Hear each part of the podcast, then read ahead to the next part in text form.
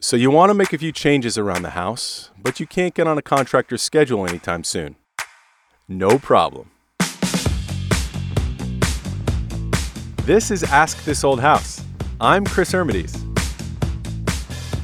We've all been there. You've got a small project that could easily be handled by a pro, but as you can imagine, they're really busy right now. So why not tackle this yourself? I mean, how hard is it to swap out a few lights or install a ceiling fan? Let's find out. Hi, Teresa. Hi, Chris. How's it going? So you're in Colorado Springs and you've got a few electrical projects at home and you can't get anyone to come fix them for a few months? Yes, it seems to be with the COVID, all the electricians are kind of backed up. So, Yeah. actually, my husband and I, we're team DIY. So, we've done quite a few things around the house, and we just really kind of need a little direction to make sure we're tackling electrical problems safely. What have you guys done thus far in your place? Oh man, wow. Of course, we've done the typical switch out the builder grade lights. We've also installed this really cool modern shiplap wall in our entryway. So it's really looking cool and amazing and no longer building grade. That's awesome. So did, is, did you buy this house new? Absolutely, yes. We're going on our fourth year here. How would you rate your handiness with respect to electrical work? Personally, I would have to say that I am a one. I've switched out some, you know, outlets and wall plates, but my husband, I think he's probably a seven. He's the guy that does all the electrical work. And I understand, is he away for a little bit? Yes, he is in Korea currently. He works for the United States military, so he's serving his duty there. Wow. Well, thank him for his service and, and thank your family as well. I, I have family in the military also, and um, it's a huge sacrifice. Thank you so much, Chris. I appreciate that.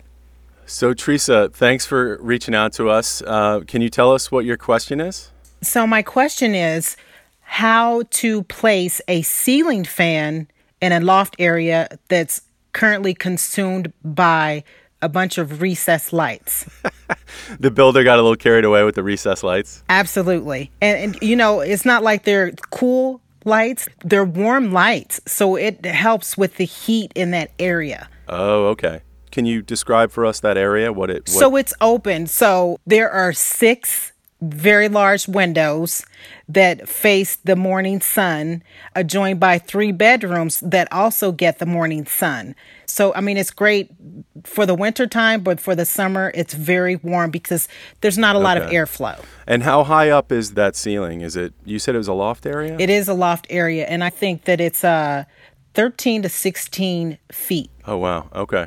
But there's access through one of the bedrooms too. So, Teresa, are there any other projects that you want to get done? Absolutely. The master bathroom also has all of these uh, recessed lights. And I think it would be amazing to have an incredible looking chandelier over the master bathtub. So they have light kits. I don't want to use a light kit. I want to use a standard chandelier in order to swap out that recessed light. So I'd like to know how to do that as well. That's a great question. I've had like four years to think about it. Don't you guys want to come over and party? See, it's fun over I do here. actually. I love Colorado. You guys seem like a lot of fun. It's awesome here. Are you gonna try this as a surprise for when your husband gets home, or I think I can knock that chandelier over the master bathtub right out of the park. I think you're right. I have a feeling you're absolutely right. Get me going, you know, upgrade my DIY game on electrical, and you know, I'll be putting sconces everywhere. Who knows? Thanks, Teresa. Thank you. After the break, we'll see if Heath can help Teresa realize her bathroom chandelier dream.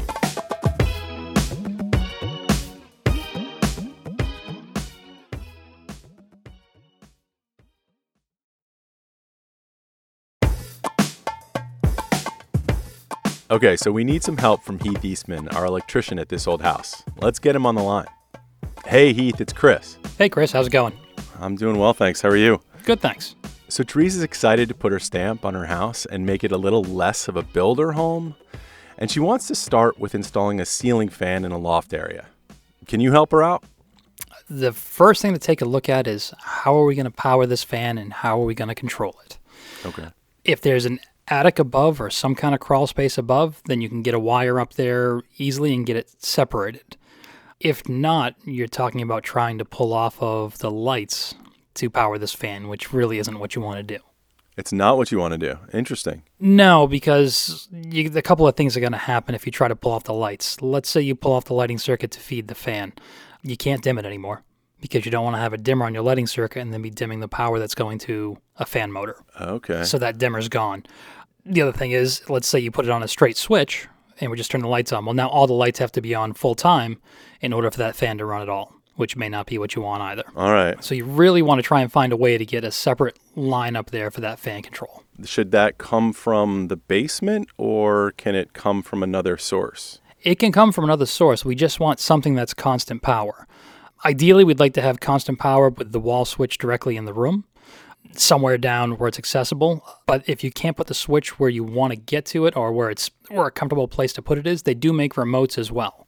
And just to complicate matters for the sake of fun, because we're talking about electricity and it gets complicated fairly quickly. What if they want to have a switch at the loft and a switch down below? So they want to be able to control it in two places. No problem. So if you put the switch in the loft and that's the easier place to do that, great.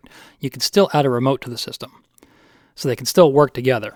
God, I thought I was going to stump you and make you like have this long explanation, and you just made it sound so easy. Again, it's just stuff you run into. It's the first time you look at it, you're like, oh, what am I going to do with this? How do you, and then, yeah, Do those remote switches look like regular switches? Some do. So some are actual handheld remotes um, that you can have on the nightstand, on the coffee table, wherever you'd normally keep it, depending on where the fan is. Other ones actually fit into the single gang wall box. You know, so it looks like a switch. Like typically they'll be Decora style, um, and they'll have a series of push buttons on them. And you can install, depending on the manufacturer, a couple of those in different locations to do the same function. And, and is this something that Teresa or any other homeowner can attempt themselves, uh, installing this ceiling fan?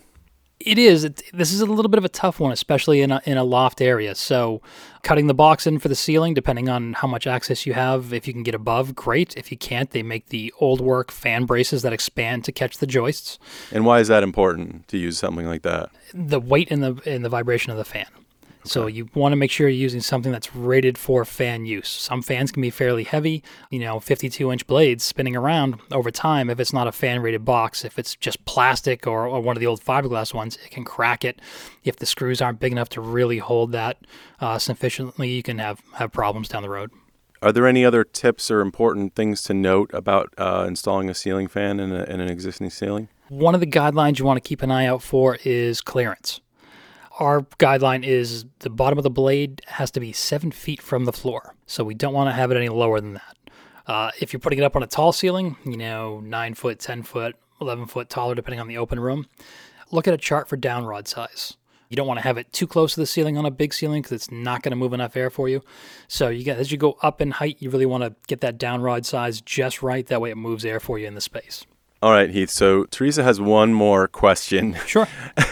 so in the uh, in their bathroom, in their master bathroom, they have a tub and they have a can light above the tub. And Teresa would love to replace that can light with a chandelier and make it a little more inviting. What are your thoughts there? Oh, our- Teresa's going to hate this.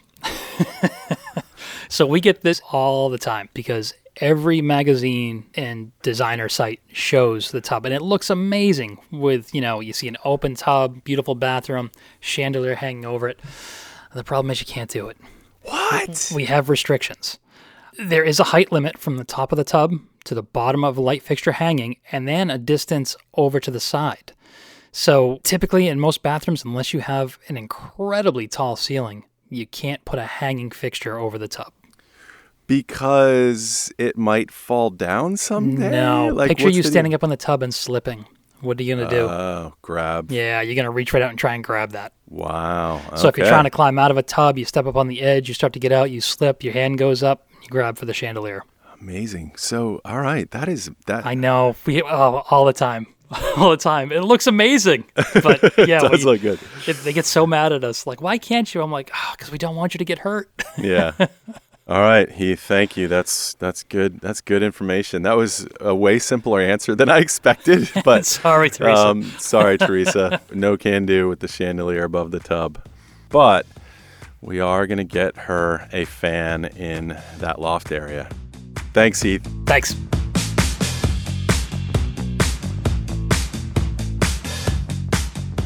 Got a long overdue project at your house? Submit your project at askthisoldhouse.com. Ask This Old House is produced by Catherine Finalosa at Rococo Punch. Production support from Sarah Chase. Thanks to Teresa Hardy and Heath Eastman. If you want to let us know what you think of the show, send us an email. Ask at thisoldhouse.com. I'm Chris Ermides. Thanks for listening.